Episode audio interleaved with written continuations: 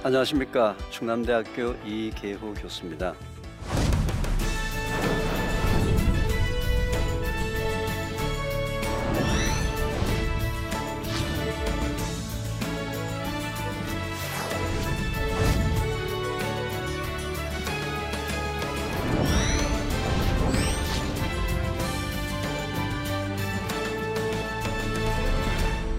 자, 면역력을 회복 유지하는 두 번째 강의, 고기에 관련된 내용입니다. 벌써 이제 제가 고기라는 얘기를 하니까 우리 시청하시는 분이 제발 교수님 고기는 얘기하지 마십시오. 그건 뭘 해서 자리에 뜨시려고 하는데 고기 먹지 말라는 얘기가 아닙니다. 좀 앉아서 한번 제 얘기를 한번 들어보시기 바랍니다. 고기를 어느 정도를 언제 어떻게 먹느냐에 따라서 면역력에 엄청난 차이가 있다는 사실을 알려드리도록 하겠습니다. 하버드 과대에서 약 6년 전에 아주 재미있는 연구 결과를 발표했습니다. 사람을 18만 명이나 사람을 23년 동안에 추적조사를 했어요. 굉장히 오랜 시간 동안 추적조사를 한 거죠. 그죠? 23년 뒤에 암이 발생했던 사람이거나 또는 심장마비로 사망한 사람들이 23년 동안에 먹었던 음식을 조사해 보니까 건강한 사람에 비해서 햄, 소시지 같은 가공고기를 많이 먹었다. 돼지고기, 소고기였지 붉은 색깔 도는 고기를 많이 먹었다. 미국 병원에 근무하는 7만 명의 간호사들을 조사했을 때 유방암에 걸린 간호사가 건강한 간호사에 비해서 햄, 소시지 같은 가공고기와 돼지고기, 소고기같이 붉은 빛이 도는 고기를 많이 먹었다. 이건 과학적인 사실입니다. 이런 연구 결과가 지난 30년 동안에 수백 편의 연구 결과가 나오다 보니까 WHO 세계보건기구에서 몇 년 전에 전 세계를 향해서 아주 충격적인 발표를 합니다. 어떤 충격적인 발표요? 햄, 소시지 같은 가공고기를 1군 발암물질, 돼지고기, 소고기같이 붉은 색깔 도는 레드미트를 2군 발암물질로 발표하고 난 다음에 우리나라를 비롯해서 전 세계가 발칵 뒤집어졌습니다. 이게 도대체 무슨 소리냐? 햄, 소시지 먹고 돼지고기, 소고기 먹으면 암에 걸린단 말이냐? 또 그거 안 먹고 어떻게 사냐? 자, 세계보건기구에서 발표한 그 데이터는 그 발표는 햄, 소시지 먹고 돼지고기, 소고기 먹으면 암에 걸린다라는 의미로 발표한 것이 아니고 많이 먹지 말라는 경고의 메시지를 던졌습니다. 왜? 육식 과다 섭취와 암과는 상관관계가 있다는 사실은 이미 다 밝혀진 사실이거든요. 자, 그러면은 제가 한번 질문을 해보겠습니다. 이 방송을 보고 계신 우리 시청자분들은 일주일에 한 번 정도 고기 드시는 분 손 들어봐 주시기 바랍니다. 일주일에 한 번 정도. 또는 2주일에 한 번. 또는 나는 채식주의자다. 그래서 한 달에 한 번 정도. 제가 볼 때는 이 방송 보고 계시는 거의 대부분 손을 안 드셨을 것 같아요. 왜? 매일 드시니까. 시도 때도 없이 드시니까. 기회만 되면 먹으니까. 자, 그런데 한 달에 한 번 먹는다고 손 드신 분 있죠? 저분 지금 과다 섭취예요. 잘못 들은 거 아닙니다. 한 달에 한 번 먹는다고 손 드신 분이 과다 섭취일 가능성이 매우 높다는 거죠.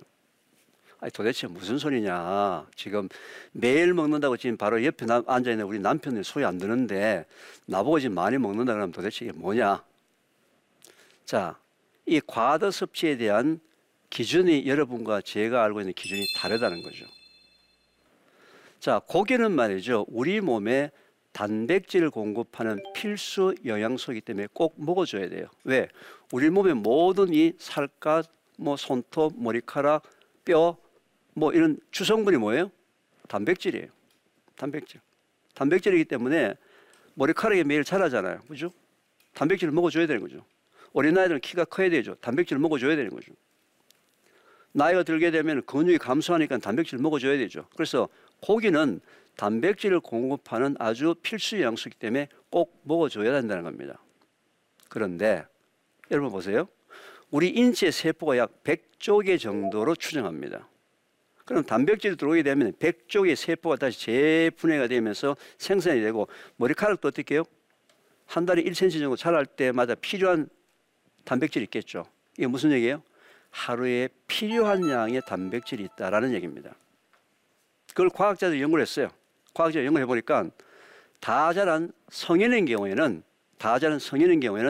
자기 체중 1kg당 하루에 필요한 최대 단백질이 1g입니다.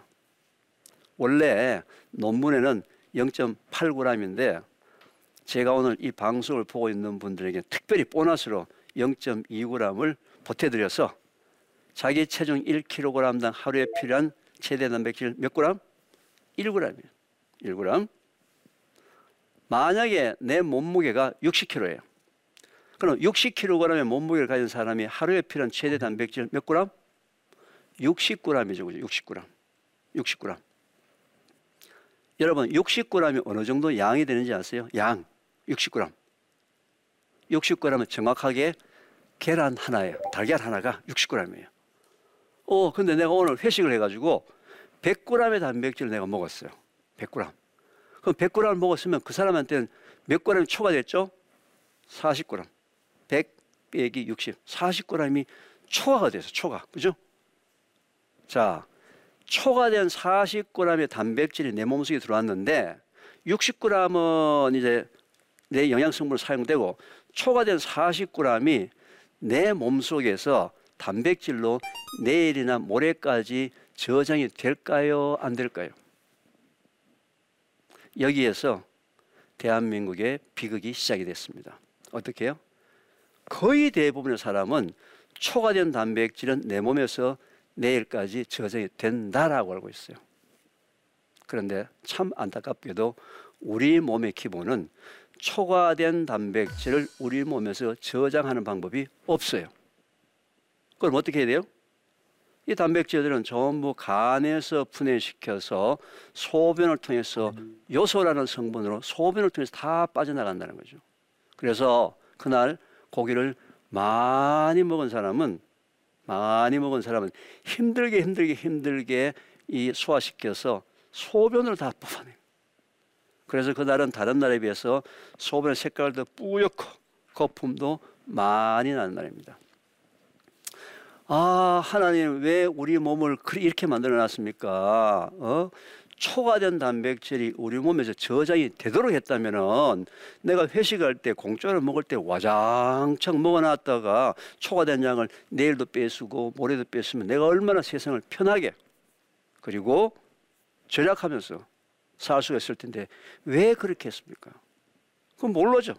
그죠? 왜 그렇게 했는지 몰라요. 그렇지만 초과된 단백질을 우리 몸에 저장이 안 되도록 만들었다 이 말이에요. 그러면 왜 한국 사람들은 고기를 많이 먹으면 좋다고 지금 다 알고 있느냐? 우리 어르신들은. 우리가 아픈 역사가 있는 거예요. 왜요? 우리가 못 먹고 못 살 때 고기는 부자의 상징이었어요.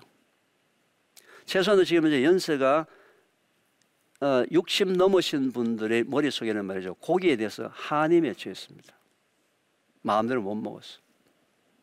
그저 자기 못 먹은 거, 자기 아들, 손자, 손녀 키울 때는 많이 먹으려고 해서 지금 현재 여러분 우리나라 10대, 20대, 30대 고기 먹는 양이 40대, 50대, 60대보다 훨씬 더 많은 거 아세요?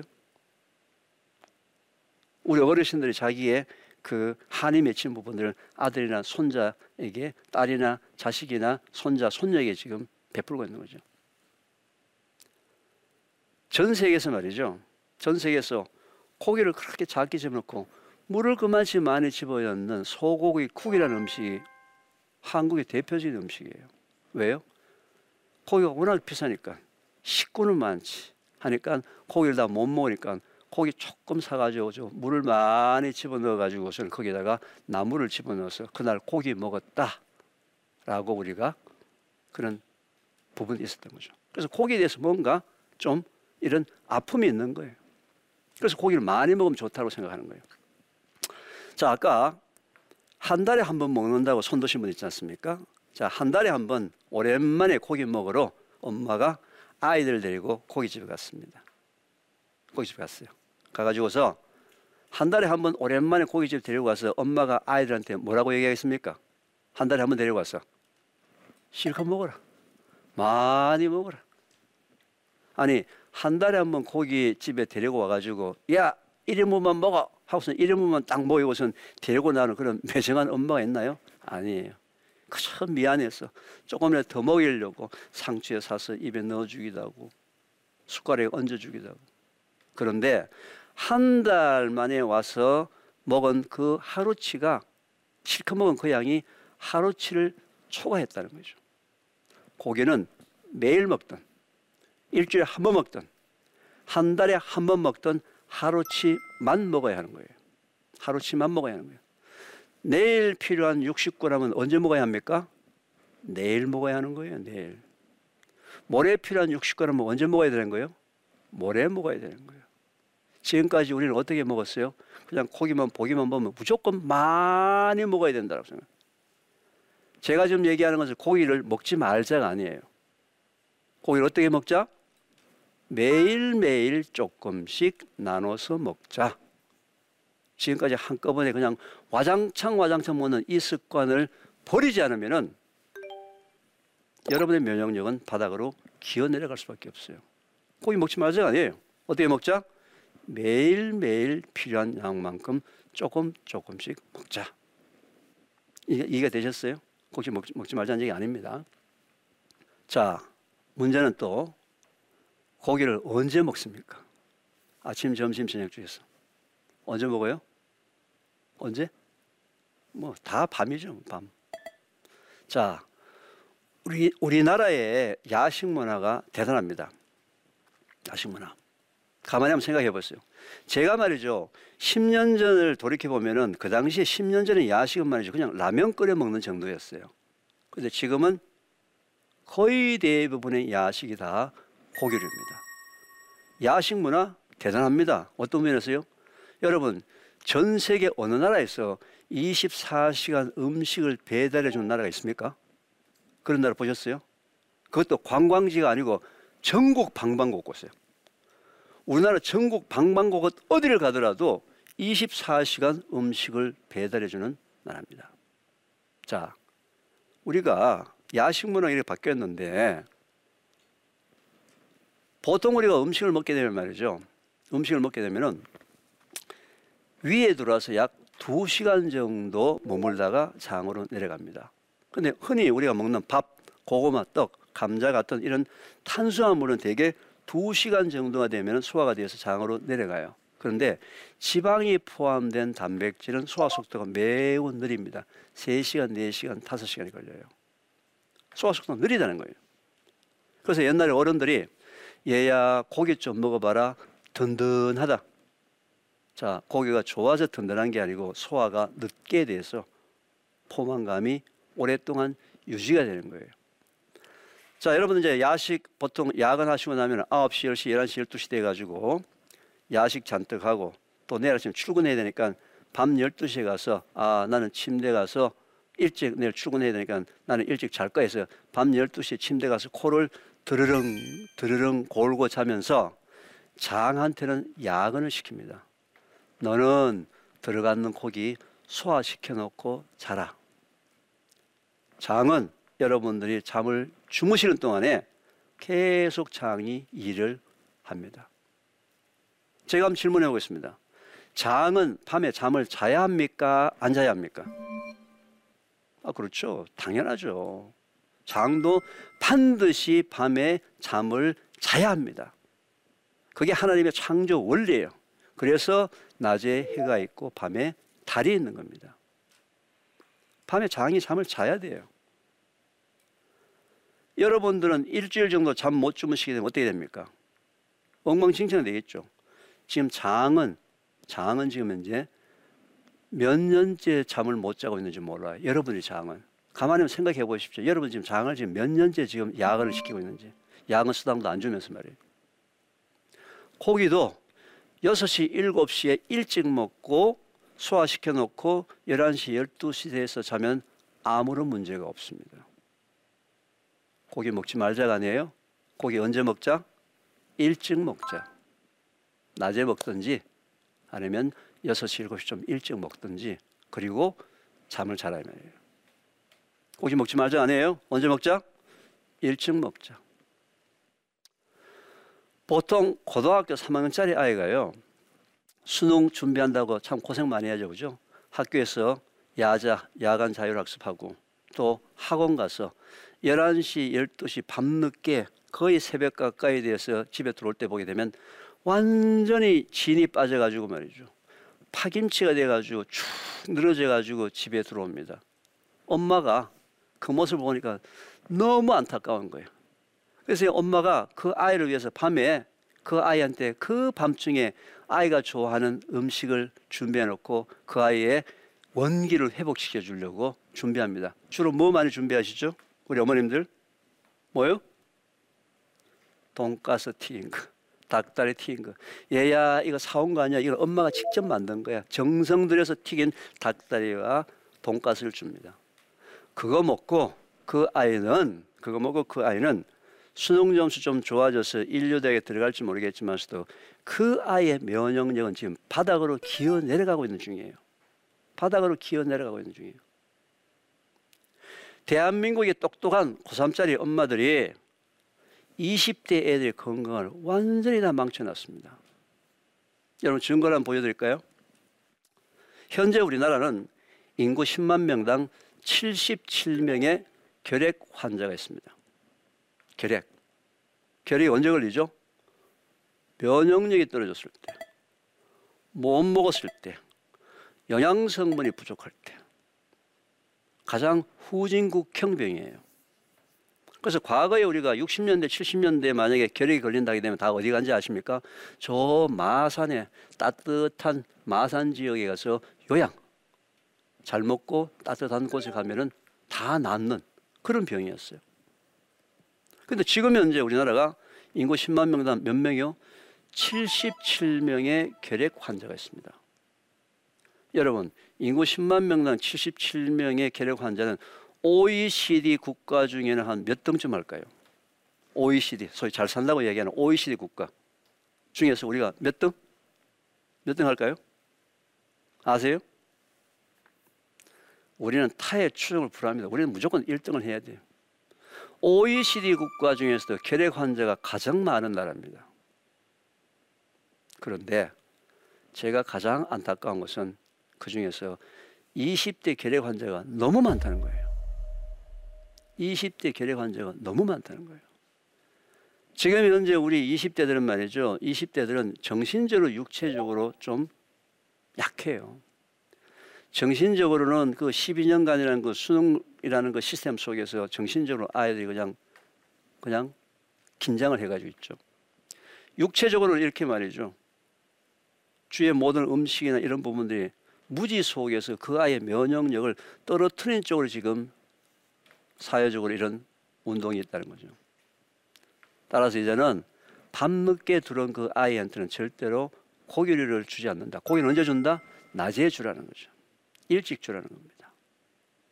우리 어머님들, 우리 20대 아이들 건강을 좀 지켜주시기 바랍니다.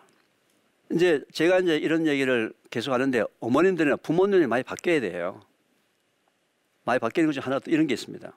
가족 무슨 행사를 하는데 굉장히 이제 좀 오랜만에 한 행사를 해가지고 비싼 뷔페집을 갑니다.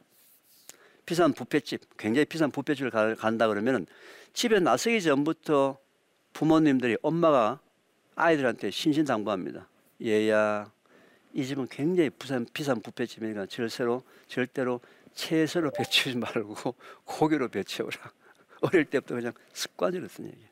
우리가 흔히 그렇게 얘기하던 부분들에 대해서는 좀 뭔가 바뀌어야 된다. 뭔가 좀 바뀌어야 된다.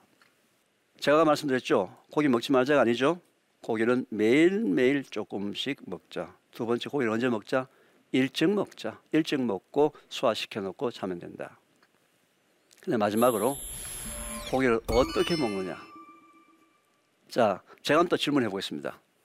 고기를 구워서 먹는 고기가 맛있습니까? 삶아서 먹는 고기가 맛있습니까? 그렇죠? 이건 질문도 아니죠, 그죠?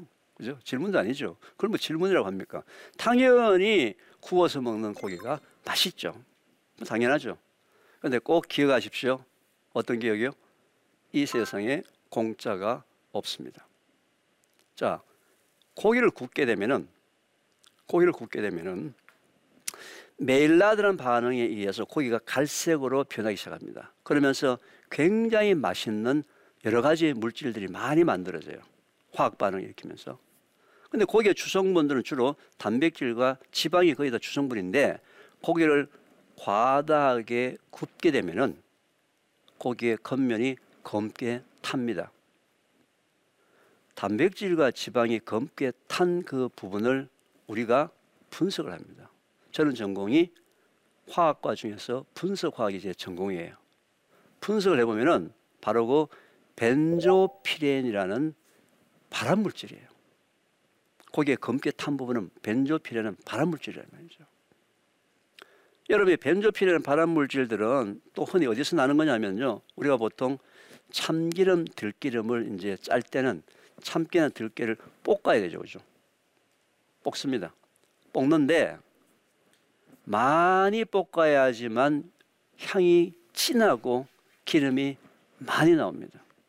그래서 전통적으로 우리가 이런 그 마을이나 시골 장터에 있는 이 기름집 같은 데서는 그동안에 주로 많이 볶았어요. 왜? 기름량이 많이 나고 향이 진하니까. 좀 건강을 생각해서 말이죠, 살짝 약하게 볶았어요. 그럼 기름량이 작으면은 그 사람은 계속 싸웁니다. 아니, 저쪽집에 가면은 들깨를, 참깨를 한 대를 갖고 가면은 1kg 갖고 가면 기름량이 이만치 많이 나오는데 왜 이 집은 기름량이 적게 나오느냐, 어디 빼돌느냐 싸움을 합니다. 그런데 마찬가지 이 기름을 진하게 볶게 되면은 양도 많이 나고 향이 매우 강하지만 좋지만, 마찬가지로 벤조피렌이라는 발암물질이 생기기 때문에 우리나라 식약처에서는 시중에서 판매되고 있는 모든 상업용 들기름이나 참기름을 분석을 해서 일정 농도 이상의 벤조피렌이라는 발암물질이 나오게 되면 폐기 처분하고 유통을 못하도록 하는 강력한 법적 제재를 하고 있는 물질이에요. 근데 그게 어디서 생겨요? 고기를 구울 때 생긴다는 겁니다. 근데 문제는 적절하게 구우면 괜찮은데 뭐예요? 심하게 구워서 고기를 구워서 먹는 습관들이 너무 많다는 거예요, 우리 주위에요. 또 말이죠, 제가 좀 안타까워하는 부분들이 이런 거예요. 우리 30대에 우리 젊은 그 부부들은 아이들을 데리고 야외에 가서 활동하는 걸 매우 좋아합니다. 특히 캠핑이라든지 이런 거 굉장히 좋죠, 그죠? 그 캠핑하기 위해서 여러 가지 이제 그 제도를 준비하는데, 결국 야외에 가서 캠핑하면서 역시 빠지지 않는 메뉴가 뭐죠? 고기 구워서 먹는 거. 그러면은 이제 좀 싸게 하려면 철물점에 가서 이제 그물망을 하나 삽니다, 그죠? 좀 싸게 하려고 또 우리가 번개탄이죠, 번개탄. 번개탄이 뭐 하는 거 아시죠? 연탄을 피울 때, 연탄 불 꺼졌을 때 빨리 연탄을 피우게 하는 그 싼 거 있어요, 번개탄. 그게 제일 싸니까. 그래서 고기를 사가지고서 이제 아이들 보고 이제 캠핑장에 가서 돌멩이 나가지고 화덕을 만들어서 거기다가 번개탄 넣고 그 위에 그물망, 철망 넣고 고기를 맛있게 구워서 먹습니다. 그러면은 기름이 뚝 내려가면 연기가 훅 올라오겠죠, 그죠? 부모로서는 해서는 안 될 일을 현재 부모들이 하고 있는 거예요. 첫째, 그 번개탄이라고 만든 그건 말이죠, 굉장히 싸게 만들기 때문에 재료가 매우 나빠요. 폐목이라든지 굉장히 나쁜 재료를 가지고 만들기 때문에 거기서 온갖 나쁜 물질이 다 올라오죠. 그 다음에 기름이 떨어지면서 불꽃이 올라오면서 연기가 훅 올라오죠. 그 연기의 주성분들을 PAH라고 얘기합니다. Polycyclic Aromatic Hydrocarbon. 뭐 복잡하죠, 그죠? 발암물질이에요. 발암물질 종합 세트. 자, 나 여태까지 뭐 검은 고기 먹었는데 문제가 없는데, 제가 첫 번째 그 강의에서 강의한 내용을 기억하십니까? 우리 인체는 말이죠, 매일 수십, 수백, 수천 개의, 수십만 개의 암세포가 매일매일 생길 수밖에 없어요, 그죠? 아까 고기 한 점 먹었던 것도 고기가 생겼다고 그랬지 않습니까? 근데 문제는 그때 면역력이 정상을 유지했다면 문제가 없는데, 면역이 떨어졌을 때는 그 새카맣게 탄 한 고기로 인해서 그때부터 암세포가 증식을 하기 시작한다는 거예요. 보통 암세포 증식은요 5년에서 30년, 40년이 걸릴 수 있습니다. 계속 증식을 한다는 거죠. 그렇게 하다가 일정한 숫자, 일정한 크기가 되어야지만 암으로 진단이 되지, 그 속에서 계속 암세포가 자라고 있어도 자기가 몰라요. 의학적으로 검출할 수 있는 방법이 없습니다. 일정한 숫자, 일정한 크기가 되지 않으면. 그래서 여러분들이 이 고기를 먹을 때도 가급적이면 너무 태우지 않고 먹는 방법이 좋다. 또는 조금 지혜스럽게 말이죠. 아, 내가 오늘은 너무 기분이 좀 안 좋고 피곤하고 힘들고 또는 내가 좀 지쳐있는 상태다. 그때는 어떤 고기요? 삶은 고기를 드십시오. 그때는 삶은 고기를 드시라고. 이게 생활의 지혜라는 얘기예요. 꼭 굳이 그런 날도 꼭 태워서 새카맣게. 제가 요즘 말하면요, 이제 학교 앞에 저희 이제 충남대학교가 이제 유성에 이제 위치를 하고 있는데, 학생들이 가는 식당의 거의 한 80~90%가 고깃집이거든요. 고깃집인데 이제 학생들하고 같이 이제 회식을 한다든지 해가지고 식당에 가서 보면은요, 고기를 너무 태워서 먹어요. 너무 새카맣게. 그럼 물어보면요, 맛있다는 거예요. 맛있다. 자, 이제는 내 장의 면역력을 위해서 필요한 고기를 먹을 때 하나님이 원래 주신 방법들을 지혜스럽게 먹어야 되는 거죠. 지혜스럽게. 그죠? 지금 이 고기에 관련되는 부분들은 너무나 많은 사람들이 이 부분에 관심을 갖고 있는데 지혜스럽지 못하다는 거죠.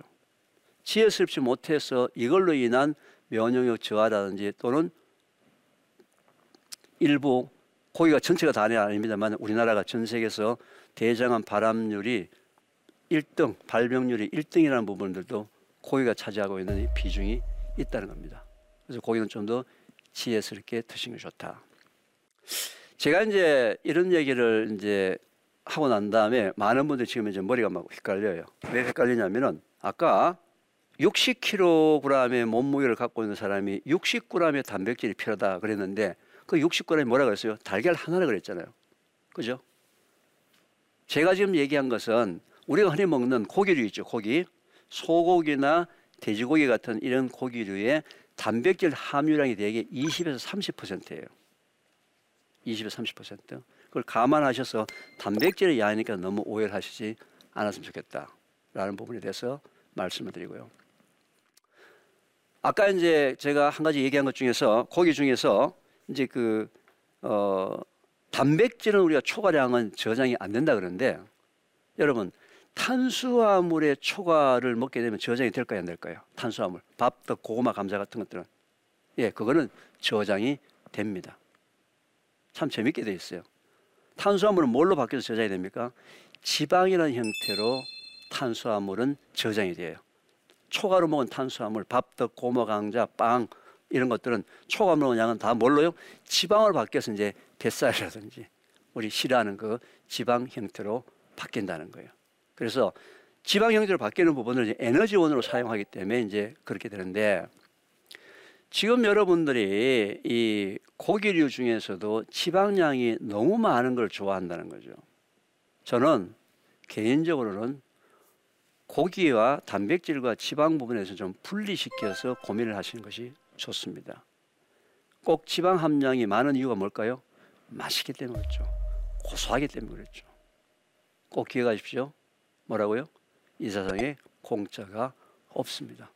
지방량도 적절하게 있는 고기를 선택해서 하루에 필요한 양만큼의 고기를 매일매일 조금씩 먹으면서 장에게 잠을 충분히 재워주기 위해서, 밤에 충분히 숙면을 하게 하기 위해서, 그래야지만 장이 원래의 면역세포가 원래대로 작동해서 면역력이 현상을 유지할 수 있기 때문에 고기는 일찍 먹는 것이 좋다.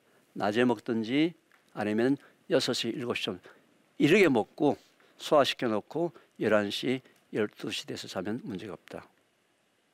고기를 먹을 때 너무 태워서 먹지 말고, 또 너무 그날 컨디션이 안 좋은 날은 꼭 고기를 먹어야 되겠다라고 생각하시는 분들은 뭐예요?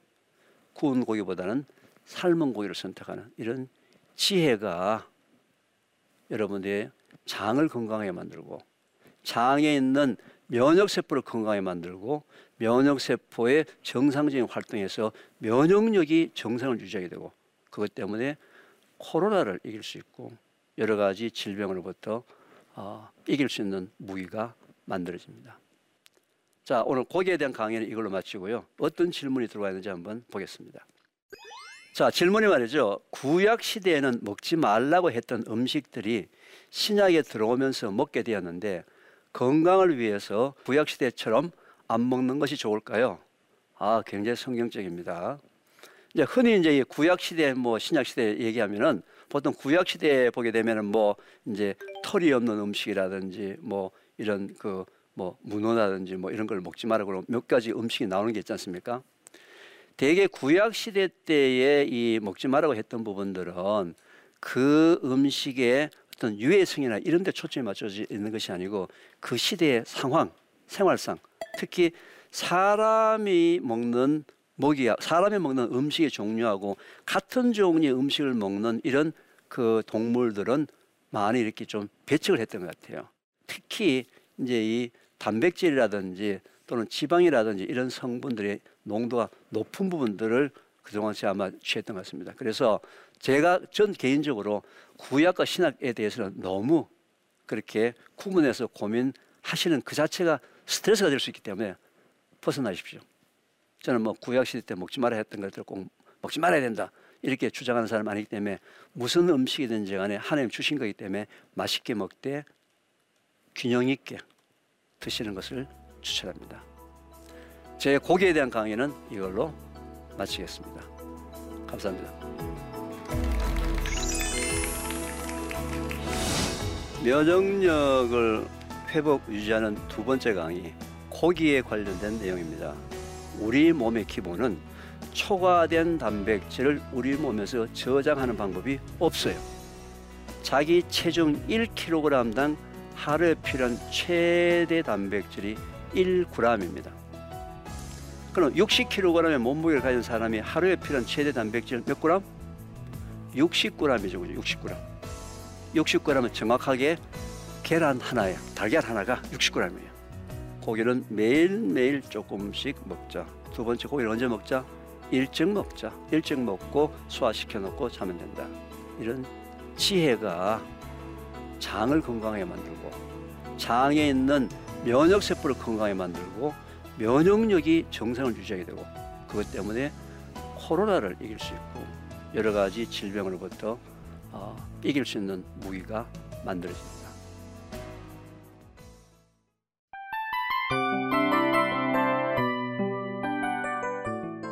이 프로그램은 청취자 여러분의 소중한 후원으로 제작됩니다.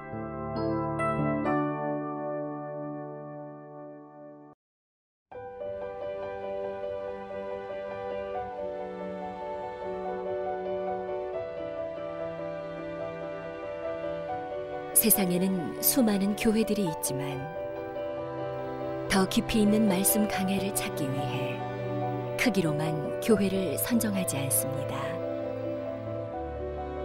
보다 좋은 영적 콘텐츠를 더 많이 나누기 위해 방송비를 받지 않습니다. 1년 365일 복음만 전하고 싶어서 우리는 광고를 하지 않습니다. 온누리의 복음을 땅끝까지 CGN TV와 함께 땅끝 선교사가 되어주세요.